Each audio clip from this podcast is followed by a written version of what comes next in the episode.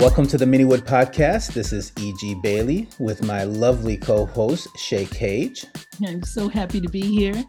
Uh, here at this podcast, we'll be showcasing and celebrating the Minnesota film community.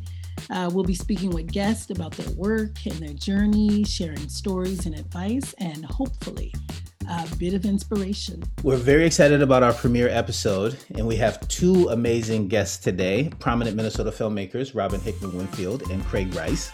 Both Robin and Craig have made inspired films, and they just continue to support and mentor filmmakers at the highest levels please welcome them to the Miniwood podcast. Thank you. Thank you for having us. I appreciate well, this. I really do. So. And people don't realize how busy the two of you are. So this is truly a rare treat to have you in the studios. I know you're working on stuff as probably as we speak, the stuff that you pushed out the door, but also probably envisioning, you know, what's coming up. I think it's a, a unique and rare superpower to be a filmmaker of any sort in this cold the cold place during the winter time. So i have lots of curiosities as we engage this conversation but i will not ask you why do you stay?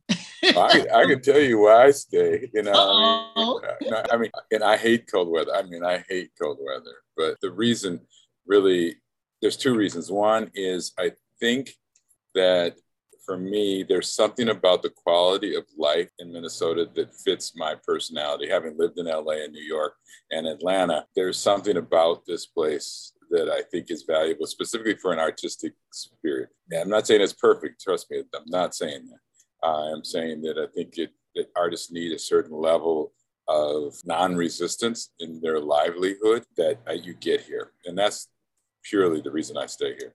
I mean, I love the people that I know that are here, but it's not, um, there's other issues here, obviously. And I also think there's one thing about Minnesota that I was young enough to know when Tyrone Guthrie came here and he went all all these cities. He went to several dozen cities in the world, and he said something about Minnesota that I always remembered, and that he said this city is the creative center in the world, and as it, if it grows, it can become the Paris of the new world. Mm-hmm. And I always remembered that and I had never been to Paris. I just was like a kid. I just remember that somebody who'd been around the world saw something in the city that I didn't actually know was here at the time. I find it actually uh, pretty accurate. Um, and, I, and I'm similar to you, Craig. I, I always say I was born 300 miles from the equator. And, you know, God knows how I ended up here and why I, I stay here. But somehow I always find myself in cold weather places. Having lived in uh, outside of Chicago and then South Bend and then Fargo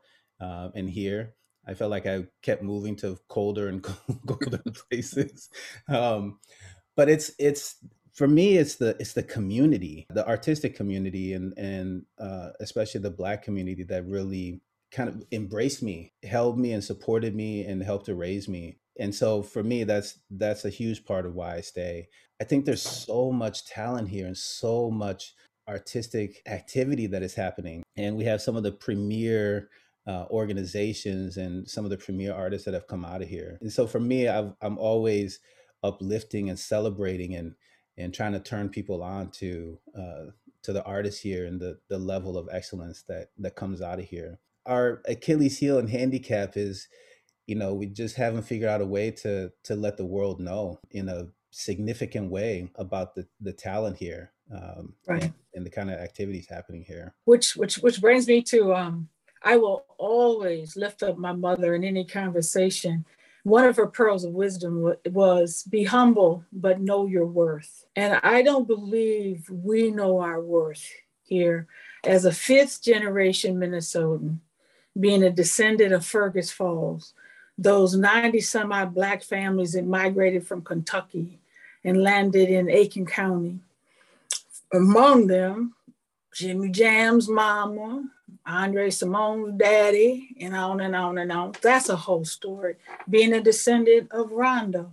So when we think about the stories, I'm very proud of that, but the stories that are here, the legacies that are that are here, having again lived in other places and worked in other places. I say DC is my second home, but being drawn here and this this quality of life, growing up in a black power family since the womb and then going out to the east coast to howard for, for school and people not believing the rich legacy that i came from here the the the the, the commitment to the power and the struggle and the the the, the, the warrior.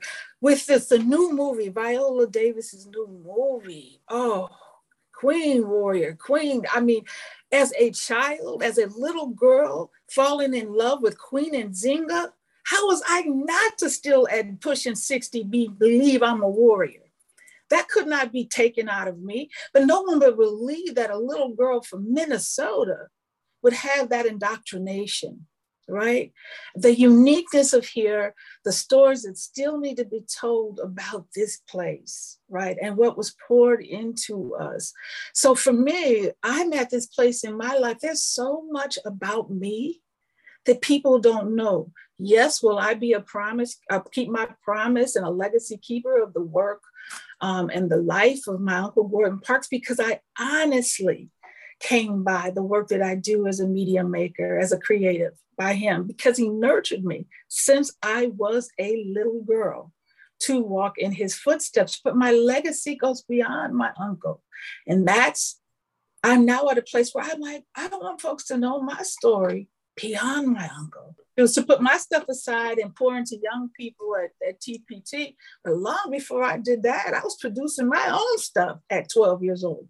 Hmm. Right. So that's the story that I think will help us. I want to help us begin to know our worth here. Indeed. think that one thing that I think that Robin, well, Robin and I, because we, we both were raised in the Rondo neighborhood, which mm-hmm. I, I I'm old enough to remember when it was streetcars and stuff. I mean, you it was Rondo was an incredible, and it's a it's a it's a crime actually. It's probably that's a crime scene because you you mm-hmm. can't imagine an area of Minnesota that was so black.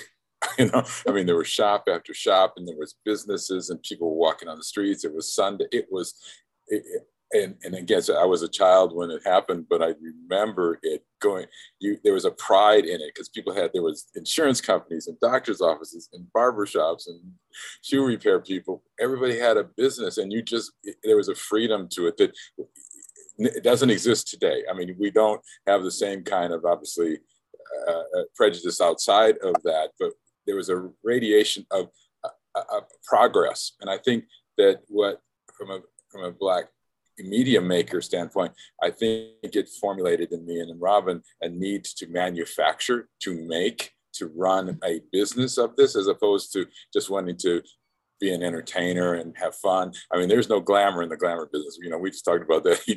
I mean, that whole get, get that out of your head. This is blue collar work, but I'm proud to be part of that type of work. Mm-hmm.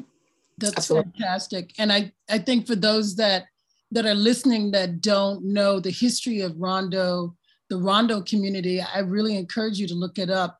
But but also know that when um, Craig speaks about that rich and and also Robin about that rich tradition that they both grew up in, that there was a systemic yeah, oh, yes. systematic plan to disrupt that that vitality that you know black joy that the economic commerce um, that was vibrant uh, way back in the day and uh, and put uh, a freeway, a highway uh, that split the community in half.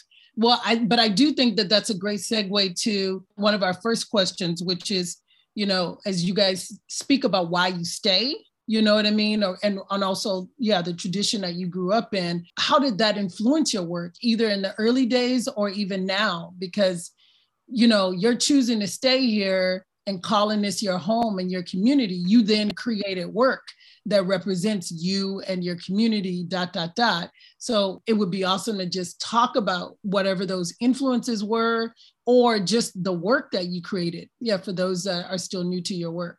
And, and created inspiration. You served as models for for us, you know, younger artists, and to see you all operating at such a high level and creating work at such a high level and creating great work and it gave us something to aspire to and say that's possible. We can you know i would like to to get to that level also. Well as i mentioned again um, my great uncle uh, photographer, filmmaker, composer, author, artist, chef, Gordon Parks, of course. And again, since I was very, very little, he came home often, and it was it was even if it was just the way he played with me, you know, it was an inspiration. But he took his nephew, my father, Bobby, under his wing, which inspired my father with others in the community to create the Inner City Youth League, which for young people, for us kids in the in, in the village, inner city, not only exposed us to media arts but visual arts, everything that we could imagine engaging in because we learned the power of the arts.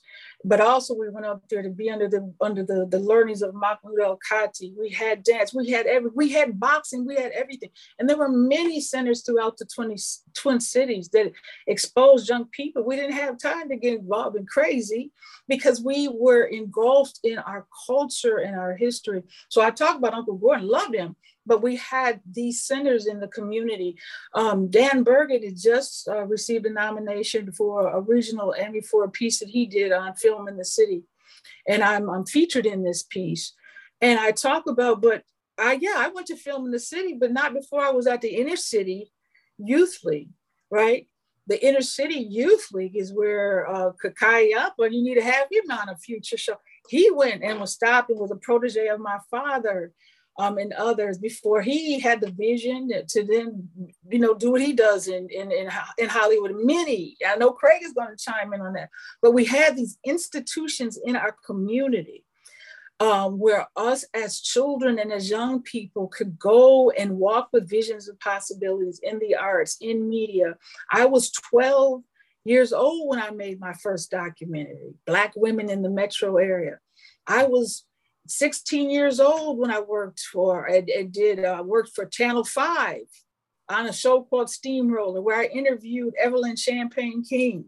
And she was excited because I was, girl, I never talk, I'm gonna be an interview about a black woman like, young black woman like me. And then my next big one was George Clinton at the Parliament's Funkadelic Underwater Boogie Concert at the Met Center. And I was nervous. And I was like, she, he said, you walk with me. We're gonna walk. What you nervous about? I heard you you have your own radio show. Yes, I hosted a radio show on KUXL. And I said, well, those are community people. I'm from the community as my mother brought fried chicken for everybody. When I saw Bootsy Collins 20 years later, he remembered that fried chicken. I did a lot because we had a community that said you can do this. So I love my Uncle Gordon, but there was a whole lot of folks that poured into me. But he inspired what I did for a living, but how to do it. it. We always knew that we had to nurture the next generation. So don't believe the hype came from also in the community when the mandate came, and I'll hush, from the Kerner Commission after the un- racial unrest and social unrest of the 60s that public television moved from being educational television, but become public television and a vehicle for communities of color to create their programming. Here it was a show called Black Voices. And our community created that show. And I was a young woman who went up under the folks at Black Voices and, and de- determined one day I'm going to work for public broadcasting, not the networks, not the movie studios. I want to work for public television. I had a vision of possibilities. And then that's what I did. That's how it started for me. I have a long history. So that's how Don't Believe the Hype, walking with Susan Robeson, and we started that show. So I put my own desires aside, but now I'm picking my stuff back up. I want to do my thing now. For me, Gordon, my, again, everybody knows the story. My mother use choice of weapons to straighten me out, really, and, and, and it did. Um, and then, then, then Robin's father was incredible influence. So as a young person, it was important for me to get knowledge. And as I got farther in my career, I mean, to be perfectly honest, you know, I, I did move. You know, I was gone, um, and I came back and stayed here because it was because of Prince. I mean, Prince had a thing about Minnesota, specifically the Twin Cities, about if you worked for him, you had to be here. He believed that it was important. And so him there made me reflect on what I had learned as a young person from what Robin was doing, what we did in the uh, African American Cultural Center in Minneapolis, where, you know, uh, you know, and Kakai known, and, you know, there was all this, these organizations in town and filmmakers and artists just in just in general. I mean, you know, Takumi, I've known him forever and there is a connection. And I think this is one thing and that, that this town has, and I'm not saying that it's not in New York and not in LA, because I have good friends there too. But I think because the place is relatively small, you end up learning from each other and you can really spend time and grow together. And I think that's what's really, for me, has been really, really helpful and why I keep staying here. I wanted to be one of those people that was there for me when I was young, to be able to give information and to talk to people like yourselves. You know, I mean, again, G and Shay, I've known you guys from day one. It's that just trying to get you guys to get the, and, and I know some of the lessons that I told you were painful at the time I told you, but it's part of the process of you growing and learning, you know? And I, that's for me is what it is about because I, I don't, I never felt that way when I went to LA, because I went to LA when I was a teenager first time. And everybody has their thing in LA, which is a little different than here. I never felt I, this is somebody talked to me about this. It was like LA's like a campfire, you know, and everybody gets around the campfire as long as they got something going on. But everybody's got their campfire, so you're not part of a collective campfire. You know, we're here. We're basically part of a collective campfire. We're all around it. You know, and I hopefully get to the point in time where the, the campfire gets bigger, or the circle around the campfire gets bigger. That's kind of what I'm always working you know and that was here too and i and that was the thing too if your thing was media but that campfire i love that. We live the answers we seek today. So we got to just sankofa and revisit what we did. We know what we need to do. We had that. I mean one of the things i remember i was listening to terry terry and jimmy do a youtube or facebook talk and they were reminiscing about back in the day. We inspired one another. So Fergus Falls family reunion picnic every year. Well, Jimmy was doing the DJing and Andre was doing his thing.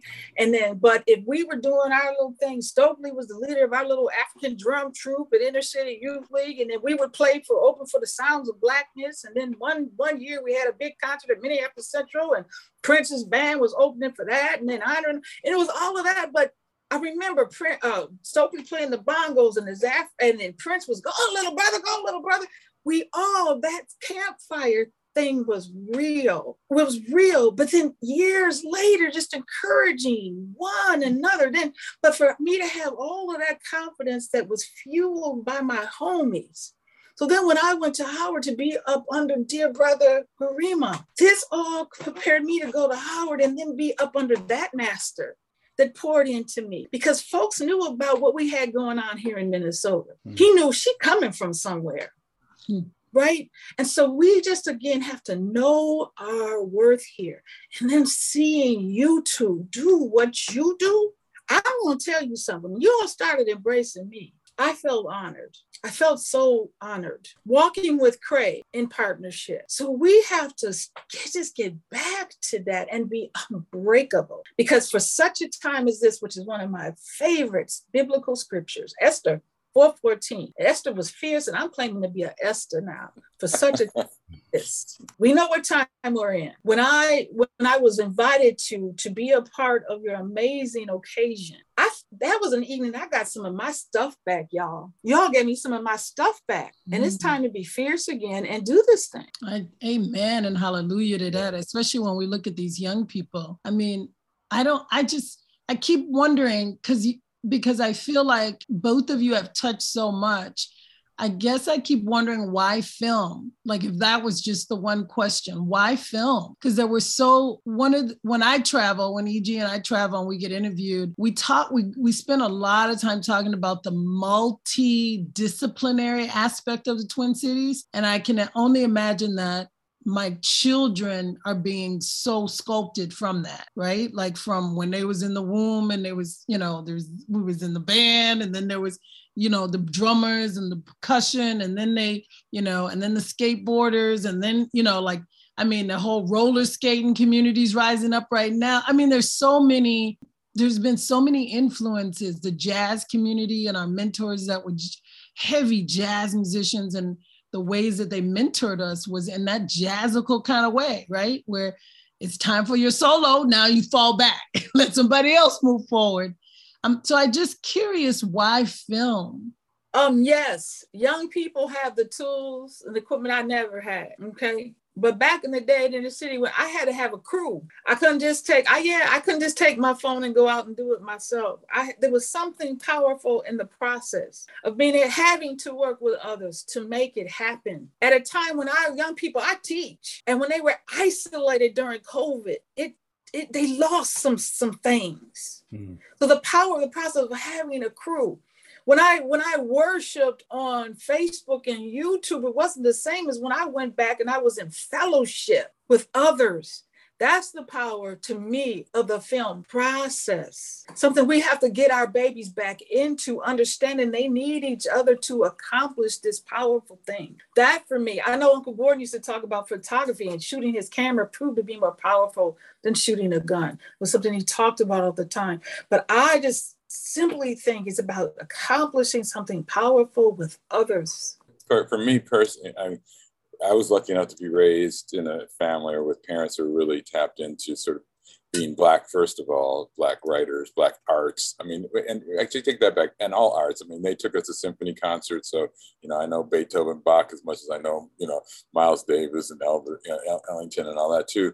But in the and painting. So for me, I think where the power of film was, and I remember clearly at five years old, I my parents took us to the movies. They took us to adult movies, and we really and and I, I remember turning. I said, "Mom, who does this?" He said, "That's a film director." I said, "That's what I want to do." There's something about all the art forms that are in film that I, that they introduced me to that I actually liked. My mm-hmm. real pr- approach for me, I didn't understand. I didn't understand. Robin said this. I didn't get into filmmaking until I saw Shaft. Actually, I mean, I really didn't think black people would ever be allowed to make a movie. I ain't gonna be lie. I didn't think that was ever gonna happen for us. So I had gone into music as a young person and was in that. And that's how I know Gary Hines and all the musical stuff. Mm-hmm. But it was once I saw Shaft and I said, if he can do that, then that's when I that was the real key for me. It's like I think I should pursue that. And I was in my early 20s at that time. But it was it was time to do something that I thought communicated entertainment, education, enlightenment,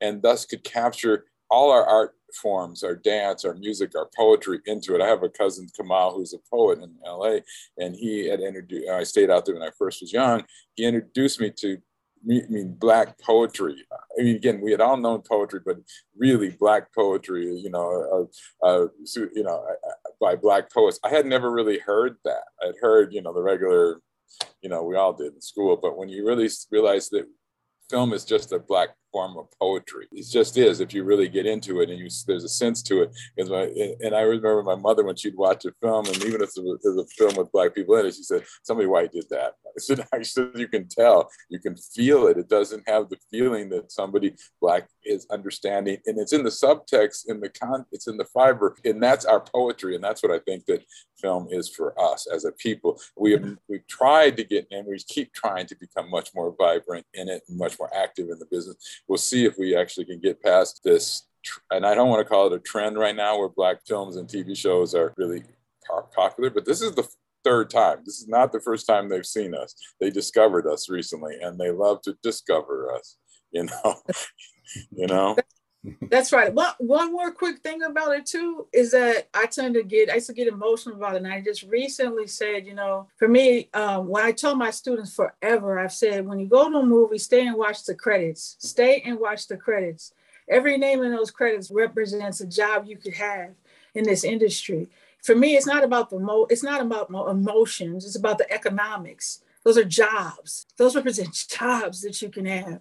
Mm-hmm. You know, um, and that is very, very, very important. If it's film, if it's television, and we have to, um, you know, again, Craig and I, you know, both have to do the, the story of Laurel Avenue, when we bring it up, there's a deeper story. Mm. There is a deeper story about how that series was done and what it did for a community as a vision of possibilities what it did for this community, the economic impact it had on this community. When you have folks working on something that says we will use this black cleaners we will use this black beauty supply store we will do you know we are in positions and so i think that that's that's that side of it but that was one again another thing that i learned from my uncle. And when people say, oh, that's just her, no, read his autobiographies. When he says, me putting, me having these Black folks behind the camera resulted in this, this, this. That's not me being radical. That's what the man said. My, one of my, my missions is to make sure folks know the radical side of Gordon Parks. Mm-hmm. Right, right.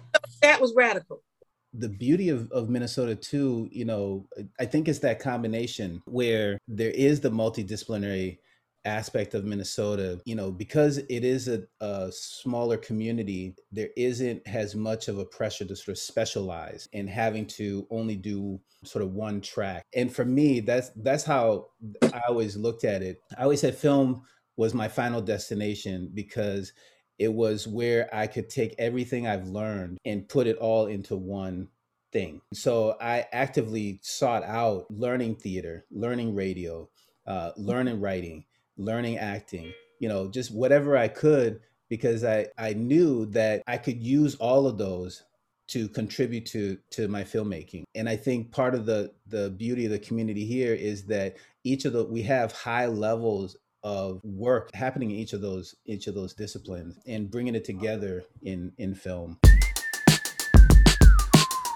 Thank you for listening to the Manywood podcast there's a lot going on in Twin Cities. Um, so if you're hiding under a rock, we encourage you to crawl out from under that rock. Um, the Arab Film Fest just uh, finished here, and what else is happening? And we also have the Twin Cities Film Festival taking place this month in Minnesota. Our film that we produced, Jasmine is a Star, is going to be part of the festival.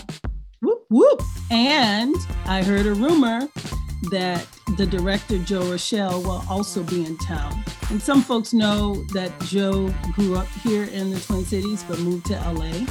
So that'll be a nice treat to have her come back. Um, that screening of Jasmine is a Star is actually going to be on the 22nd, October 22nd um, at 12:30 at the Showplace Icon Theater, which is a very nice theater, by the way. I think you can kick up your feet in that theater. That's right. And if you want to find out about the other films that will be playing at the festival, you can go to their website, twincitiesfilmfest.org, for more information. And the festival runs from October 20th to the 29th. It's a nice long stretch. It's a good stretch. Nine days, 10 days. Yeah. And it's kind of awesome because you can see films during the day and at night. So you can make sort of a night of it, but also if you want to just like run over and check out some films on a Saturday, you know, that start at 10, 8, 10 a.m. It's really nice. I love it when I'm in the city and I can do that. That's right. Check out what you can, and we won't be mad at you if you're not able to make the Jasmine is a Star screening but we will be excited if we see you there. That's right. Back to our guests, Robin Hickman Winfield and Craig Rice, sharing their journey in Minnesota filmmaking.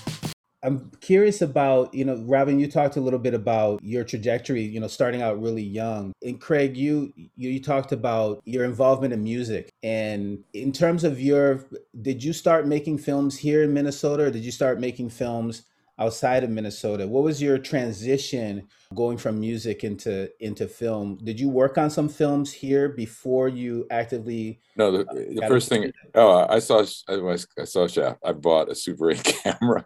I, you know, got a book, read about how you did it. But I but before that, I had her dad had st- started this whole sort of introductory to film. So I had an idea about it, but I hadn't actually sort of found myself saying, I want to, and again, my, the first film that I shot was just some, a guy going to the grocery store on his bike. That was literally, and returning back home. That was beginning, middle, and end. It was on that level. But I think that it was working around with somebody, Bobby eh, had, and I, I, call him that without due respect, because I don't think I ever called him Bobby in real life, but he understood he had worked on a film. He had worked on learning tree. So he had some so there's a certain amount of respect for somebody who actually had done what i didn't think you could actually ever do you know and he had done that. And, and it's still here in minnesota. So as i was playing i got to the point in time you know because i was you know there was a lot more music here live music than there is now today. And i love music. It was i, I realized that now you know, i'm perfectly honest and i was good at playing but I never loved it as much. It didn't occupy enough of my mind.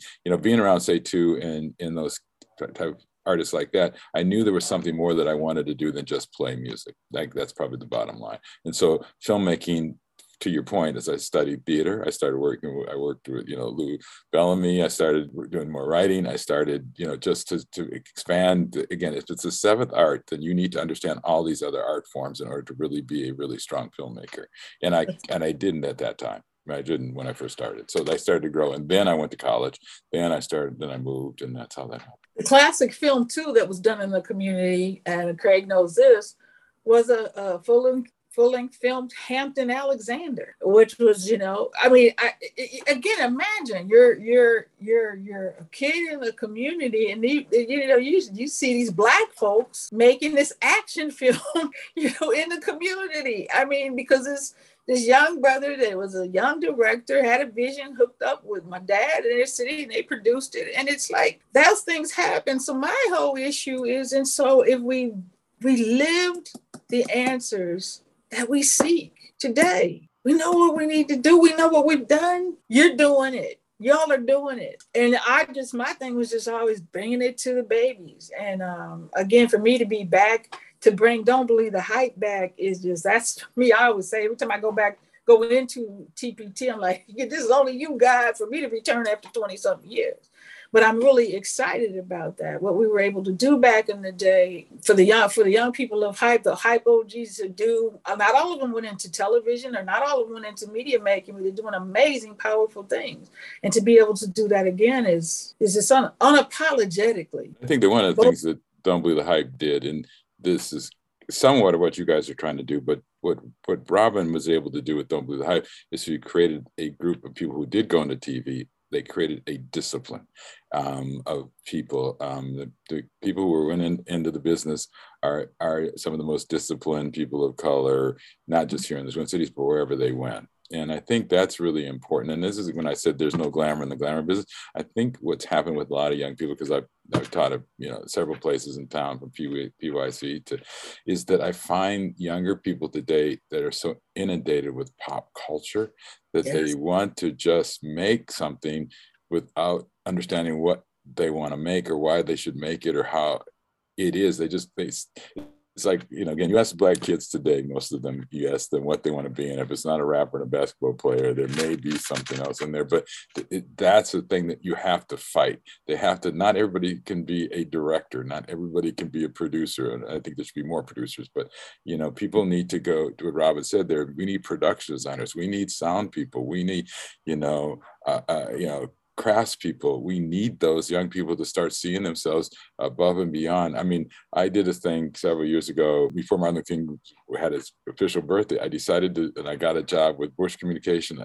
I got a chance to shoot something and I had to do it on Martin Luther King's birthday. I actually could make, I made a whole project with everybody. All the whole crew was black. The only people who were white were in front of the camera. That to me, it was Nate Payton was on it, you know, Joe Broussard, it was John Sim, it was Nwase, it was, you can't do that today. To have a whole crew, grips, gaffers, camera assistant, camera people, editors. We probably have you know, some of the most diverse crews, you know, on our mm-hmm. set, and it's challenging. It's challenging because you know that's our our goal and mission but it's, it's very challenging to to have an all black crew these days i had a, a conversation with robert byrd and he made a comment that i that i grapple with all the time. He said do you want to get your film done or do you want to work with a specific person or crew? And for me my my goal is always to have a fully black crew uh, but you have to negotiate that here because, as you said, Craig, there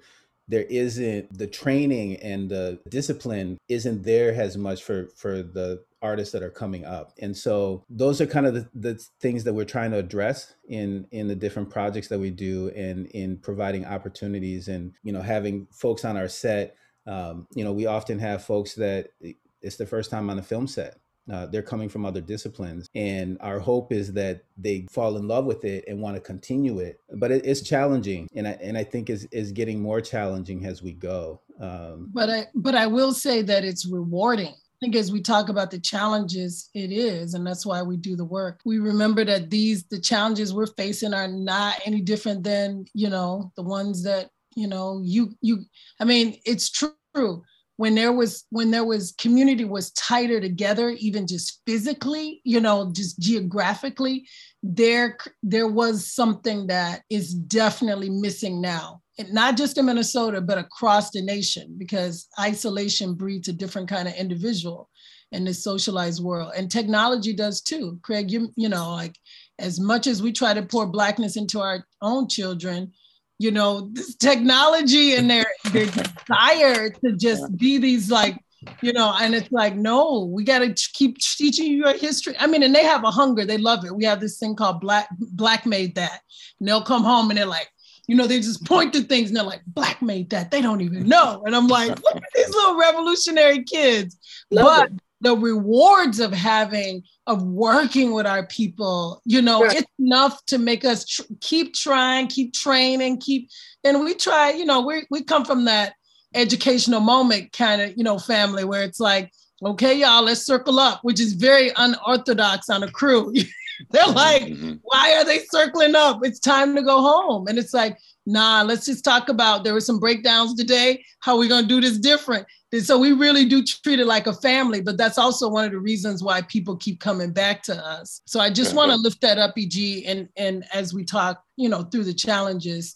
No, and I and I think it's you know I shot I shot it was about four years before the pandemic, so it'd be almost four years ago now, three years ago that I shot in Atlanta, and I would say yeah, yes, there are more Black people doing production work, but to your point, EG, some of them are not that good. And you have to ultimately, and I made the mistake of going down there wanting to get as many black people as I possibly could. And I realized that that's an error because ultimately you get judged by the end product, not by the people behind the camera. So the trick is to try to find the best people you can using the, I think sort of a priority uh, selection based on the color, but the priority really needs to be based on their quality of their work. I mean, I had cats that literally, literally did not, had a camera, had knew all the gear, but didn't know what they were doing with it you know? And atlanta has allowed that to happen because there's so much production down there you know right now.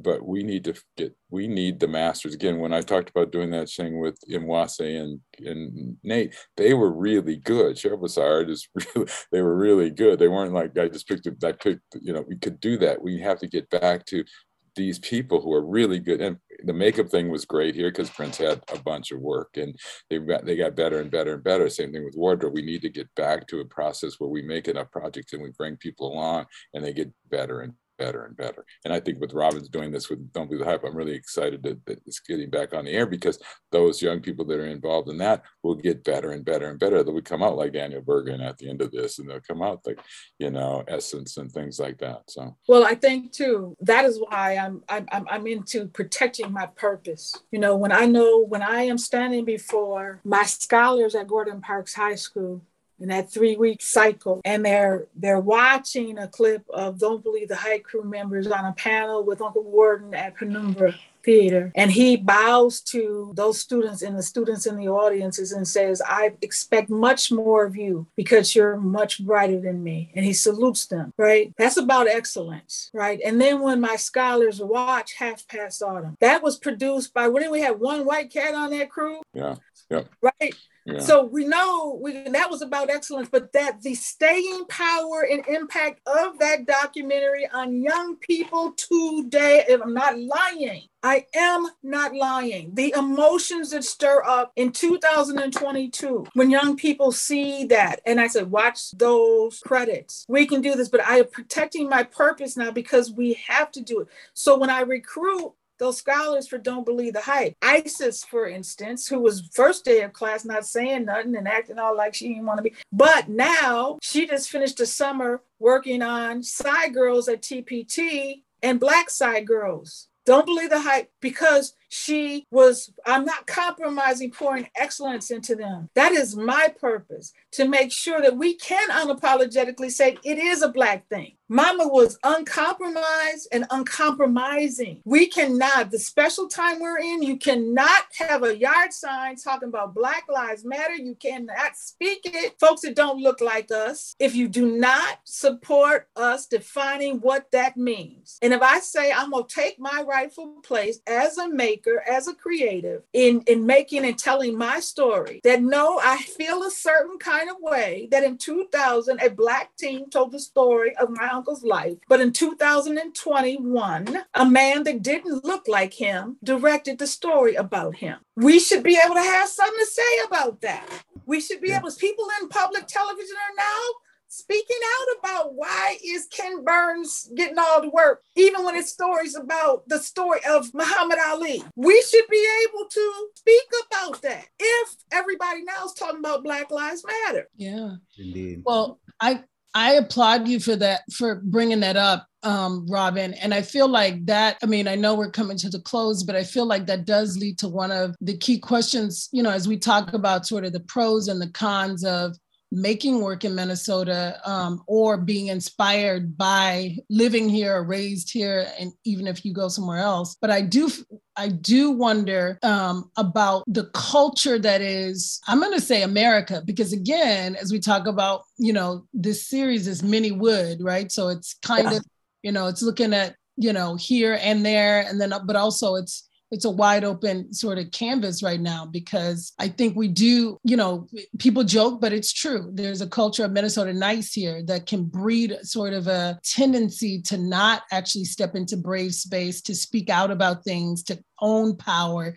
You know what I mean? To go to the front of the line if you know that you know what direction we should be going. And then I think on a nation, we're seeing that as well. We, you know, I sh- we show up, all of us, I think we show up at conferences. We show, you know, we look again, we look on national TV and we see that some who's who's speaking up and out for us. And I just, but I, again, I th- guess maybe just to bring it back home, I'm wondering, is that something that you guys have often felt like you have had to fight again? You know, as we think about here, but also nationally, it's, I feel, I'm going to keep it real. I, you know, I feel like I was born to be a fighter, but it's, it's very exhausting. It's exhausting these these last two years i'm just like i don't know. I don't know if i have it in my spirit to fight the way i i know i was raised to fight. And so i wonder about what it is. I don't necessarily think it's black people taking a backseat. I think there's a lot of things at play here. I, I coined this a number of years ago. There are consequences for courage. Mm. there are. And i think what you're what you're doing even with this for us to have the space to courageously lift up the truth. You know i i talk all the time i lift up maya angelou's poem a pledge to rescue our youth it's powerful it talks about how do we ensure their destiny and people i've concluded and people paul because it's maya but then I say, but who will rescue the rescuers? And we have to rescue each other, y'all. Those of us who dare to be courageous, that dare to be radical, we got to rescue each other. You know, I, I don't have anything to lose, but I am it with these babies every day, you know, and I know I tell them, you know what, y'all, thanks for rescuing me. When they don't even know they're doing it. And then when you got them,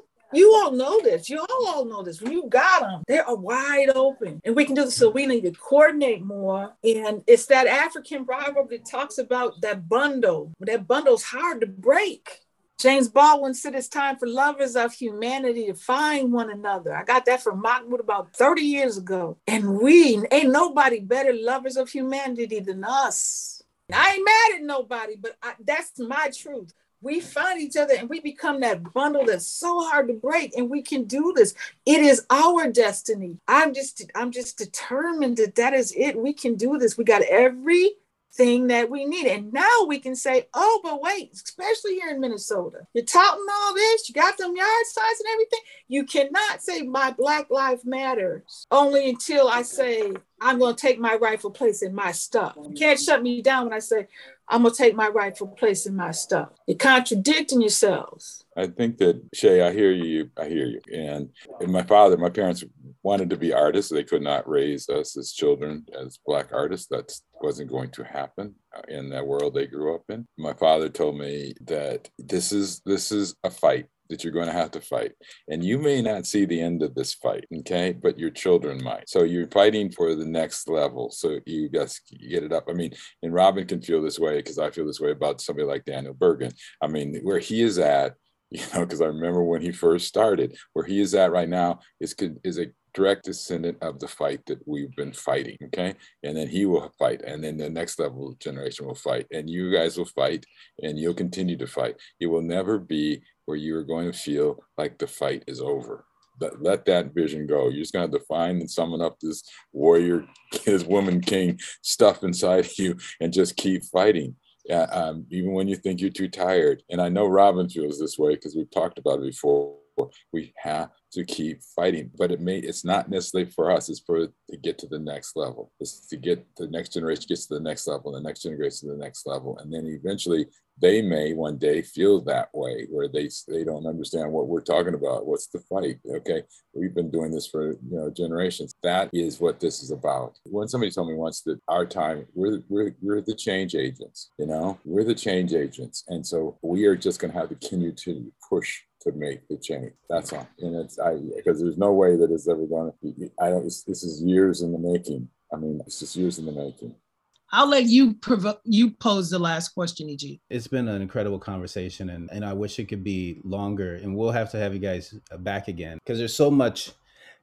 You know, that's that's the the incredible thing. There's such a, a fount of knowledge within both of you that that we need knowledge and experience and and vision and foresight that I know personally that I need just to to continue to do this work and, and navigate it. Because it, it, film is one of the most complicated fields you know. You, you think theater is complicated but film there's so many layers and it's so complicated. And then the financial aspect of it. So i, I look forward to, to having you guys back. But one of the things you know and, and i guess sort of part of the foundation of naming the show Miniwood is the fact that, you know, Minnesota filmmakers, and, and this isn't a recent occurrence, this has been happening for a while, all that you've talked about, Minnesota filmmakers have gone on to all levels of the industry worldwide. And prominent artists have done uh, great work. And that's part of what we want to highlight that. Um, when people usually talk about the Minnesota film community is it's smaller. It's, it's, you know people think it's smaller than it than it actually is. And so I'm I'm curious about that. And part of the work that we've been doing is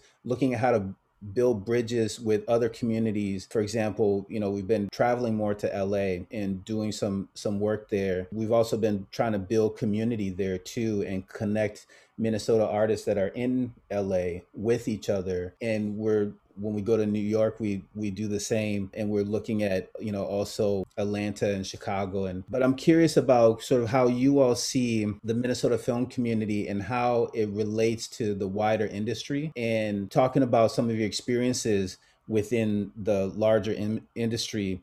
Um, and some of the folks that you know are doing work not only here in Minnesota but across the globe. There's so many Minnesota filmmakers that have moved to New York recently to to Atlanta. It's a struggle because there's partly a brain drain that happens, but at the same time, it's wonderful to see us continue to evolve and and get embedded in in different parts of the of the industry. I think it's. I mean, I think it's. I think people should go should see the world. Well, that's one thing. This one, you know, you know, Gordon said this to me, and probably Robin heard it too. Is that you know, we black people have to be international so it's important to see the world, not just in a specific region or state or even country. I think that the, the, the, the drain is there. I don't mind people going away. I just wish more people would come back and do things here. I left, I ain't gonna lie, I left and probably if it wasn't for Prince, I might not have ever come back. But I encourage people to come back after I know I, I think I know why Prince wanted people to be here because he knew it was here.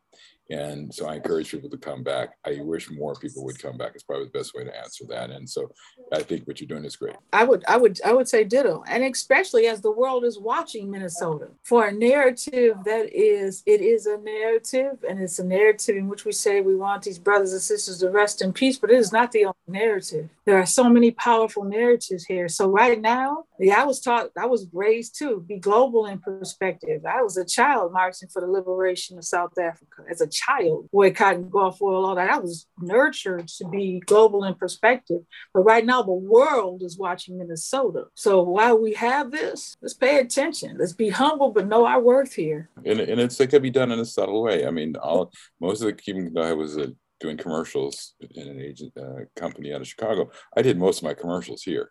I mean, mm-hmm. I we, you'd have to convince them, and, and Robin knows this when we did Half Past Autumn. It's like HBO did not want the film that I wanted to make with the cast and crew that I wanted to have, but you have to be able to be brave enough to say, "This is what I want to do."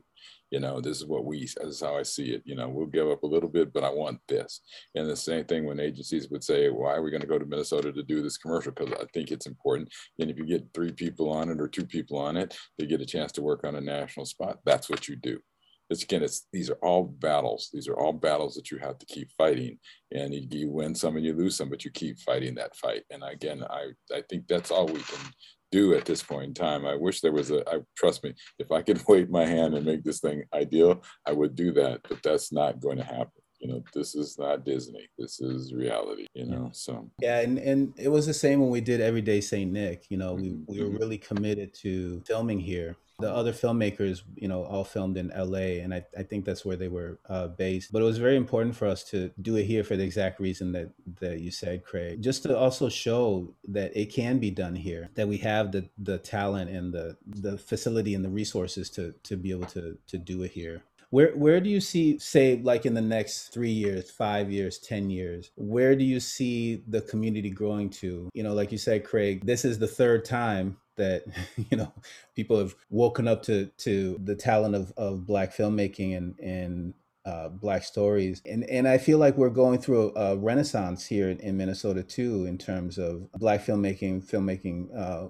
for people of color. Where do y'all see it heading? And and what do you see in the next couple years uh, for Minnesota filmmaking? That's a tough question. Um, I, I think to Rob, what Robin said is the whole world is watching Minnesota beyond it being Prince's home or Mary Tyler Moore, is that people that really understand this as, as a cultural center right now. They see it as a social center right now. We need to leverage that. The yes. trick is it's really is going to be in the next three years, Black people are going to have to do the work. There, we need, you know, we have writers here, but we need, you know, the writers here have to be better. The filmmakers have to be better uh, somebody told me this. Ted Risdall, who is not black, he's white, has a company called Risdall Advertising. He told me that he thought that what we need to do is to look at ourselves like we're Israel. Is that we need to we have the same land mass, we have the same GPA, we have the same amount of people here. We need to st- stop looking for some outside source to, to to do this, but we need to look internally and really make the films that we really think need to be made. Hollywood only cares about money distributors only care about money. So we need to make successful projects that people want to show and want to make. And I think we have done it. A few people have done it, I should say, over the years, but we need to continue to do this. I, the, the film that Robin was talking about, the Hamilton Alexander, I was a teenager when that was being done. It's still around today it didn't get the kind of exhibition that it should have got at the time. But this was 1969, 1970. You know, they no, it was not. This is before black people were making films. You know, so nowadays, if we look at trying to make a film that has that kind of sensibility, I think we can get the kind of exposure that is necessary for us to build the kind of community, and then we build another one, and then we build another one. I look at the success of um, The Chi. That is my show. One of the most beautiful cast members of The Chi series is Chicago. The Chi doesn't would not work anywhere else. That uh-huh. beautiful intergenerational series. So it's like for me, in one of the things I'm working on are the stories, the people and the stories. It be they a documentary or narratives, whatever. That's the stuff I'm working on right now. Here, you know, those are the conversations that I'm having and connecting them to other things that I'm doing and just just full. That's what I'm doing. It's just like, just do it. And while preparing young people to take their rightful place from a place of excellence, so they're ready. My thing has always been when young people, when projects do come here, they know to come to the SoulTouch to get them babies because they've been prepared yeah. to do the job. Yeah, and, and that's you know that's part of what we're trying to do with Black Star. You know, very a similar vein with with the the Chi in terms of showcasing showcasing our community and and the various levels of it um, you know from from the youth all the way to to the elders and really telling a, a fully embodied uh, story and i think that's that's what you need to do and that's a story that you guys specifically need to radiate because i you know, having read a lot of I, I read a lot of people's stories. Are a lot of scripts. People talk to me a lot about making the movies. Again, when I talk, when I say pop, you know, pop has dominated filmmaking and TV series work, and some of these younger people they want to be part of that, so they don't see us as Minnesota as being valuable. That's what I'm saying. If we were in Israel, what would we be doing? We making Israeli films. That's what we would do. That's right. You know, and so we have to stop thinking that oh, we're going to make this incredible horror film that takes place in LA, so or it's a science fiction movie or whatever. Let's do it here to build up Minnesota so that we can actually be respected and be seen and actually make an industry out of this. To be a part of your to, to be a part of your event. I mean, again, that was I got some of my stuff back and to see to see the films and then the following week to go to the rehearsal for the Gordon Parks play and see three of the actors of your film as actors in my play. I, I was just through. That's that kind of amazing divine synergy that reinforced that we can do this and we're going to do this. Yeah, and that's that bundle that you talk about. yeah. Unbreakable. But I just I want I'm so we're so thankful for both of you. Um for the wisdom, for the work, for the endurance, for, you know, um, yeah, for being able to get up every morning and be like, you know, you guys, it just it's clear that you see the potential in every day. And I think that's that's also a perspective that we have to that that I think we own here on this side of the world is and maybe it isn't. Maybe it is because of the cold. Maybe it isn't. But there's something about seizing the opportunity in the day. And I do believe that the fight and the work that we do right now it's not necessary we're not going to see necess- you know all the results right now. It's it's we're doing one part of it and we have to trust and believe in that. So ashe to, to all of all that you have done. Yes and thank you. thank, thank you i appreciate that. Thank yeah. you for you all that you're doing. Yeah. Thank you. Yeah. Yeah. And I, I, have to. I have a confession, a couple confessions to make. I was initially afraid to to approach you, Robin. I, I didn't. I, I felt I needed to prepare to to get up to, to, the to the level to be able to engage with you. It took some time, I, you know. So I, I, was, I was nervous. Let's talk offline on that. approach you with some things because I was just like Miss Robin. You know, she's gonna be like, "What kid?" um, oh. And I and I, Craig, I have to confess, I I videotaped on a VHS um, half past autumn and I would just watch it constantly. you know, Gordon, my, my idols in college were Paul Robeson and Gordon Parks. They were Renaissance artists. And and I just I was so amazed at just the I mean, people know, you know, yeah, um, yeah. and and that's what I aspire to and and you know to to be able to watch half past autumn and just be inspired constantly when I watched it. Um, and so it, that was back in the day you know cable and and hook up a vhs i would just tape I put it on eight hours and just tape whatever, whatever on the tape, and then I would watch it, watch them constantly. But yes, so yeah. both of you for um, for the inspiration, and I'm so blessed, and, and we're so blessed to have you in our lives. And, and again, and I, I appreciate it. let me just one other plug, and Robin knows that I try to plug this shit all the time you should really, if you ever get a chance to see Laurel Avenue, you should really see it. That that is it. That is that was kind of what Robin was. I mean, that show was not supposed to be done here. It was me initially getting them guys to come here and selling them on Minnesota because they just didn't see this place as being having black people first of all at all, and they didn't understand who we were. And that show, unfortunately, HBO didn't totally agree to it because they thought it was whatever. But it is what we could do here because it was made by people here. I mean, that's the interesting thing about of all the shows that I've done, other than my specific thing, is we helped to create Laurel Avenue. They were open to come here. They stayed here. They met with people. They met with people in St. Paul. They met with people in Minneapolis. I mean, people, real people, to, to create a series you know, that that show became. That's it. I, um, Mary Alice, the, the mother, our, our mother of laura Laurel Avenue, recently passed away. I had a cameo in it. I was cast yeah, yeah, in right. a church scene, mm-hmm. and my Mary Alice sat on my mother's porch because it was filmed across the street from my mother's house, and so that's Mary Alice. That's mm-hmm. she hung out with my mama, mm-hmm. you know, uh, before her scene. I mean, that's where she hung out all day. The stories of the making of um, a truly what Craig said it was a community. It was truly a community film. The relationships were made. The Devonte Sweet, who was from Compton, who lectured gangbangers on the corner, you know, about you all want to really know what it's like to be up in this life. you know, um, having kind of weekly on KMOJ, had a little partnership with them mm-hmm. for the cast members to come on and say, This week on Laurel Avenue, this was that. I mean, on and on.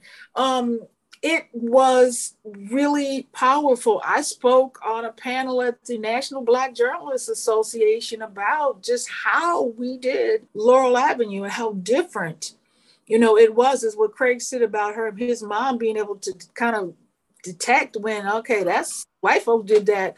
I mean, the soul of the journey. When we had the screening here at the Fitzgerald Theater, it was packed with Black folks because they felt a sense of ownership of that film. And um, so, again, we've lived the answers that we see. Let's become that bundle and do that. So, whoever's rolling up in here doing anything, up in here, right? We stand together and say, this is how it has to be done, whether it's a film by um, about us or whatever. Because again, I tell them again, all of those jobs, all those names and those credits represent a job you can have. Now, film about us, cool or not about us. I want you to have those jobs. Indeed. Let's prepare them to have those jobs. And even though we're still struggling, we still have work to do, and we might see the cathedral be built. I also want to do some things to make sure we have some fun in the process too. Let's rescue each other. Ashe, Ashe. Okay. Thank you so much. Thank you right, very much. And uh, like I said, we will we'll have to have you guys back uh, on the podcast and get deeper into into conversations. But thank you for taking the time. Thanks for having us. Rob and I could talk on the phone. We don't need to. this is like to have it, it means something like this is important. So thank you. Thank you. That is our show for today. Thank you once again for listening to the Miniwood podcast with our special guests, Robin Hickman Winfield and Craig Rice. What a joy to have both of them. You can find out a little bit more about Robin on Instagram at Celebrate Soulful Dolls. And you can find Craig at the Minneapolis St. Paul International Film Festival. And if you're looking for me, you can hop over to Instagram. I am at Shá Cage MPLS and I'm on the other side of the tracks at E.G. Bailey Artist. We really appreciate your support. We encourage you to continue to support Minnesota filmmakers and the filmmaking community to help it grow. For more information or inquiries, contact miniwoodpodcast at gmail.com. Miniwood Podcast was created and produced by E.G. Bailey. E.G. Bailey is a fiscal year 2021 recipient of a Creative Support for Individuals grant from the Minnesota State Arts Board. This activity is made possible by the voters of Minnesota through a grant from the Minnesota State Arts Board, thanks to a legislative appropriation from the Arts and Cultural Heritage Fund. Be well.